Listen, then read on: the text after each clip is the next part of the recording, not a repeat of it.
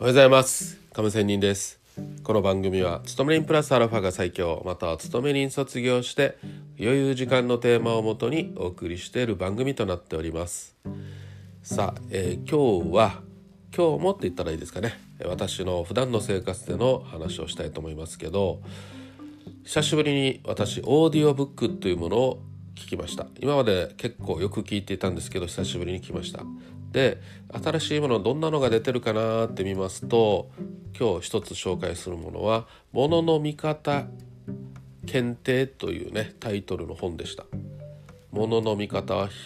えー、もののはひらがなね。見方は見るに方向の方。で検定ね、えー、翡翠小太郎でしたかね、えー、まあ、そんな感じの名前の著者でしたけどもその一部のサンプルのオーディオを聞いてみた時にハッとさせられましたね。これ聞こうと。本を読もうと思いました。でその話をちょっと紹介しますけどこの作者のね子供が数学算数が嫌いでいつも10点20点みたいでした。でそれを父親が、ね「数学算数嫌いなんだね」って言ったら「そうだよ」と言って、えー僕は後ろの子のカンニングをするんだと言ったら 母親にこっぴどく怒られたと。ね、でもその父親の見方としてはあこうやってでもうちの息子はえっ、ー、と要は芸術的な考えをするんだなってっていう見方をしたそうです。この芸術的な見方っていうのは芸術家っていうのは2つの選択肢があったら誰も選ばない選択肢を選ぶそうなんですね芸術家というものは。なるほどと思うわけですよ。ね、でカンニングするにも普通横を見た方がカンニングは成功するじゃないですか。だけどあえて後ろの人のを見るとこれはうちの息子は芸術家だぞみたいなね考え方ができるっていうのは素晴らしいことだなと。ね、でまた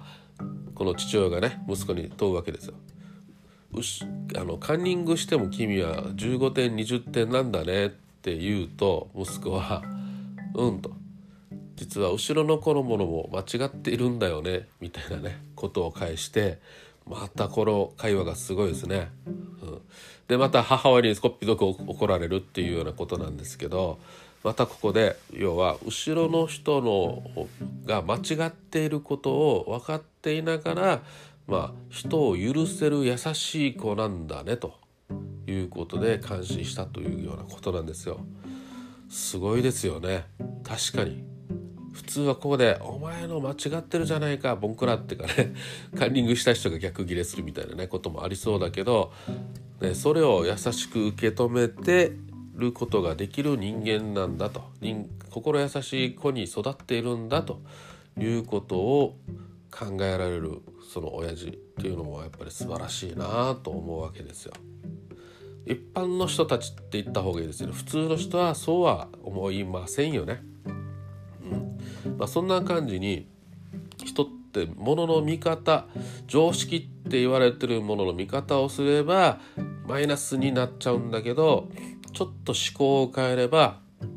相手を認めたり褒めたりすることにもなるんだよなというふうなことなんですよ。素晴らしいと思いませんか？ね私たちは普段生活していてねなんか本当に常識とかねこれが当たり前って教育されてきたり自分自身もそう思い込んでいたりねちょっと角度を変えてみれば切り口を変えてみればものすごいねあの見方考え方そして相手を喜ばせたりすることもできるし自分の考え方一つでものすごい発展もできるっていうことなんですよね。うん、この本で言ってましたけど現実を見るとまあね、えー、ダメなんだみたいなことでね現実でなくて今言ったこのちょっとした見方を考えるだけで考え方を変えるだけで幸せにもなるし、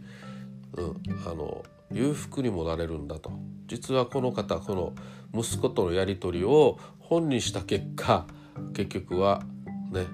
何百万部も売れて何百万円というお金が入ってきたということですよ。そういう見方で本をすることによって行動することによってまあこのカンニングとか息子のやり取りによってなんかすごい道が開けるというような話でした。なかなか興味深いですよね。はい。ということで私もちょっとね一般常識からとは離れてみたいなと。またこういう考え方ができるっていうのも一朝一夕にはできないでしょ